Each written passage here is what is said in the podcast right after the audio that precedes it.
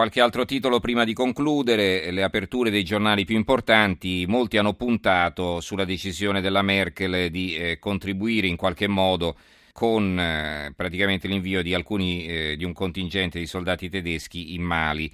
Allora Merkel decide soldati tedeschi inviati in Mali, cioè che ce li mandano a fare? Cioè qual è la notizia? La notizia è che questi soldati vanno in Mali per poter sganciare i francesi che evidentemente dovranno essere impegnati su un altro fronte che è quello della lotta all'ISIS, quindi in Siria. La Repubblica, Hollande, Merkel, asse contro l'ISIS. Il Messaggero, Mosca, Merkel, truppe anti-ISIS. L'Osservatore Romano, Berlino invia 650 soldati in Mali, poi hanno un altro titolo di spalla, decretato in Tunisia lo stato d'emergenza dopo l'attentato che ha causato la morte di 15 soldati. Il Fatto Quotidiano, Italia nel mirino, sì, no, forse è il fattore culo. Ad esprimersi così è Fabio Mini, un generale di corpo d'armata ora in pensione che è un commentatore abituale del Fatto Quotidiano. Libero, l'Italia finanzia l'ISIS con i soldi dei bambini, questa è la loro apertura. I versamenti per le adozioni a distanza di piccoli siriani sono stati dirottati nelle tasche di gruppi di terroristi islamici e gli Stati Uniti ci attaccano, non fate abbastanza controlli, Onlus sotto accusa. C'è un altro articolo di Fausto Carioti, solo noccioline dall'Unione Europea, piano sicurezza a rischio. E poi il Messaggero Veneto, il giornale di Udine, io islamico sfuggito al massacro di Bamako, il difensore dell'Udinese Molla Wague, che gioca anche nella nazionale del Mali, racconta la sua storia. Quindi un calciatore dell'Udinese era lì all'albergo Radisson Blu. Ancora la Gazzetta del Mezzogiorno, asse franco-tedesco contro l'ISIS, La Nazione di Firenze, orrore dell'ISIS, fosse comune, bimbi rapiti, reportage di Piazza Pulita, e poi Mattarella, Europa Unita contro i fanatici, Merkel offre aiuto a Hollande, e c'è un'intervista a un esperto israeliano, Salah in fuga, vi spiego come ci è riuscito. Il Piccolo, Balcani, l'appoggio di Stati Uniti e Unione Europea, lotta alla violenza jihadista e gestione dei migranti al vertice di Zagabria con i paesi ex jugoslavi, profughi, Alfano a Trieste, soldati francesi e tedeschi insieme in Mali. Per quanto riguarda la sicurezza interna, i riflessi comunque della paura per il terrorismo in Italia, l'incubo attentati lascia casi romani, affossa l'economia, cinema, teatri, ristoranti, calo di presenze fino al 50%. Scrive Sarina Biraghi, non dobbiamo darla vinta ai fanatici del fondamentalismo islamico, non possiamo rinunciare alla nostra libertà e ai nostri piaceri, definiti il male assoluto dai terroristi del califfo. Continuiamo a ripetercelo ogni giorno da quel tragico 13 novembre di sangue a Parigi, eppure il terrore degli attentati avvelena la nostra vita, in giro la voglia di ridere è ben poca. Le minacce dell'ISIS e l'imminente giubileo rendono i romani insicuri, la Roma della grande bellezza pare lasciare spazio alla capitale della grande tristezza. Il senso di smarrimento è quantificato dalla fotografia scattata dalla Confcommercio di Roma, il 32% degli imprenditori si sente più insicuro dello scorso anno, malgrado addobbi, luminarie nelle vetrine dei centri commerciali, la voglia di passeggiare e fare acquisti scarseggia. La percezione dell'insicurezza post-Parigi provoca un 20% in meno di presenze nei cinema, il 25% in meno nei ristoranti, con punte del 50% nei locali del centro. E poi c'è un'inchiesta, si riferisce a uno studio della CGIA di Mestre, 1 miliardo l'anno, gli affari d'oro dell'Italia che vende armi agli arabi. Gazzettino di Venezia, la Merkel schiera i suoi soldati. E poi una notizia che arriva dalla Prealpina, burca, ordinanza dal prefetto, dopo la Svizzera la giunta Fontana, che è la giunta di Varese, accelera i tempi per introdurre il divieto a Varese. Il divieto è stato nel frattempo approvato nel Canton Ticino ed entrerà presto in vigore, e anche la provincia di Varese, linea dura, Varese toglie il burca. Il sindaco pronta un'ordinanza, la comunità islamica in certi momenti si può farne a meno, questo lo dice Samir Barudi, portavoce della comunità islamica. Titoli su altre notizie, abbiamo l'intervista a Squinzi, il leader della Confindustria, ripresa in stallo sul Quotidiano Nazionale, oggi diffonderemo i nuovi dati, fatturato e ordini arretrano, il terrorismo frena l'economia, Renzi serve più coraggio sulla spending review. Sempre dal quotidiano nazionale, sul giorno in particolare, un grande titolo: l'orefice, volevano ucciderci, allora ho dovuto sparare io. Il morto è un ergastolano, caccia gli altri due, la rapina a Rodano, i PM, azione nel campo della legittima difesa. L'opinione torna su Napoli e sulla politica. Bassolino sfida il PD renziano, l'ex sindaco di Napoli che punta a riprendersi la carica, sfida il premier ricordandogli di aver vinto meno di lui e irride la Serracchiani e Guerrini, accusandoli di essere due vice segretari che insieme non ne fanno uno. A proposito di furti, i commercianti bersaglio di furti e rapine, la giornata della legalità a Mantova, e il mattino di Padova, le ronde fanno fuggire i ladri, a Teolo intercettata auto rubata, i malviventi costretti ad abbandonarlo. A proposito di auto, sempre sul mattino di Padova c'è un'altra apertura: sequestrato il SUV a Galan, la moglie fermata alla guida dell'Audi Q7 senza assicurazione. Addirittura la moglie di Galan girava senza assicurazione.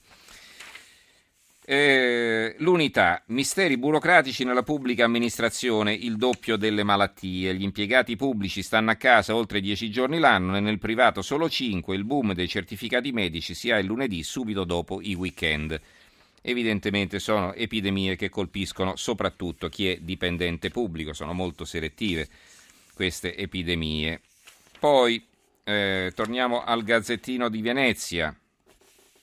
Profughi in hotel anche a Natale, a Piancavallo scoppia la polemica perché lì si stanno attrezzando per le vacanze invernali, vacanze sulla neve, quindi c'è polemica. E poi in un altro titolo invece a centropagina, il capogruppo leghista ai funerali di Valeria, il dissenso di Finco, deluso da quella piazza senza simboli cristiani, l'imam invocava la benedizione di Allah sulla bara di Valeria Solesina e nella piazza San Marco alcune persone non si sono alzate in piedi, sono rimaste sedute esprimendo un silenzioso dissenso, tra questi Nicola Finco, capogruppo della Lega Nord in Regione, in quella piazza non c'erano simboli cristiani. E anche qui il Gazzettino: uccide il bandito, ho solo difeso la mia famiglia, c'è un'intervista a gioielliere, assalito nella sua villa in ostaggio insieme alla moglie e alla figlia di 11 anni, spara al rapinatore, la vittima un ergastolano albanese evaso già altre 2 volte. L'apertura del Fatto Quotidiano: consulta Super Nazareno KO, sconfitti Mattarella, Renzi e Berlusconi, volevano mandare alla corte gli avvocati di Berlusconi e Schifani. Un sms in mattinata da Vallarina ai gruppi della maggioranza, la terna da votare benedetta dal Quirinale era composta da Augusto Barbera, Francesco Paolo Sisto e Giovanni Pitruzzella, nel voto segreto l'accordo tra PD, Forza Italia, NCD e Scelta Civica viene stritolato, nessuno raggiunge i 571 voti, il primo si ferma a 536, la Corte Costituzionale resta ancora a ranghi ridotti. Un titolo su Bruno Vespa, accertamenti fiscali, la finanza a casa di Vespa, fiammeggiale nell'appartamento di Piazza di Spagna. E poi Roma, prima mossa del commissario Tronca, via i centurioni dal Colosseo, niente foto dei turisti con loro, gli elmi potrebbero nascondere un terrorista, ironizza il Fatto Quotidiano. Vari titoli su un'altra notizia che è quella della nomina di Calabresi di Mario Calabresi, direttore della Stampa, direttore di Repubblica al posto di Ezio Mauro.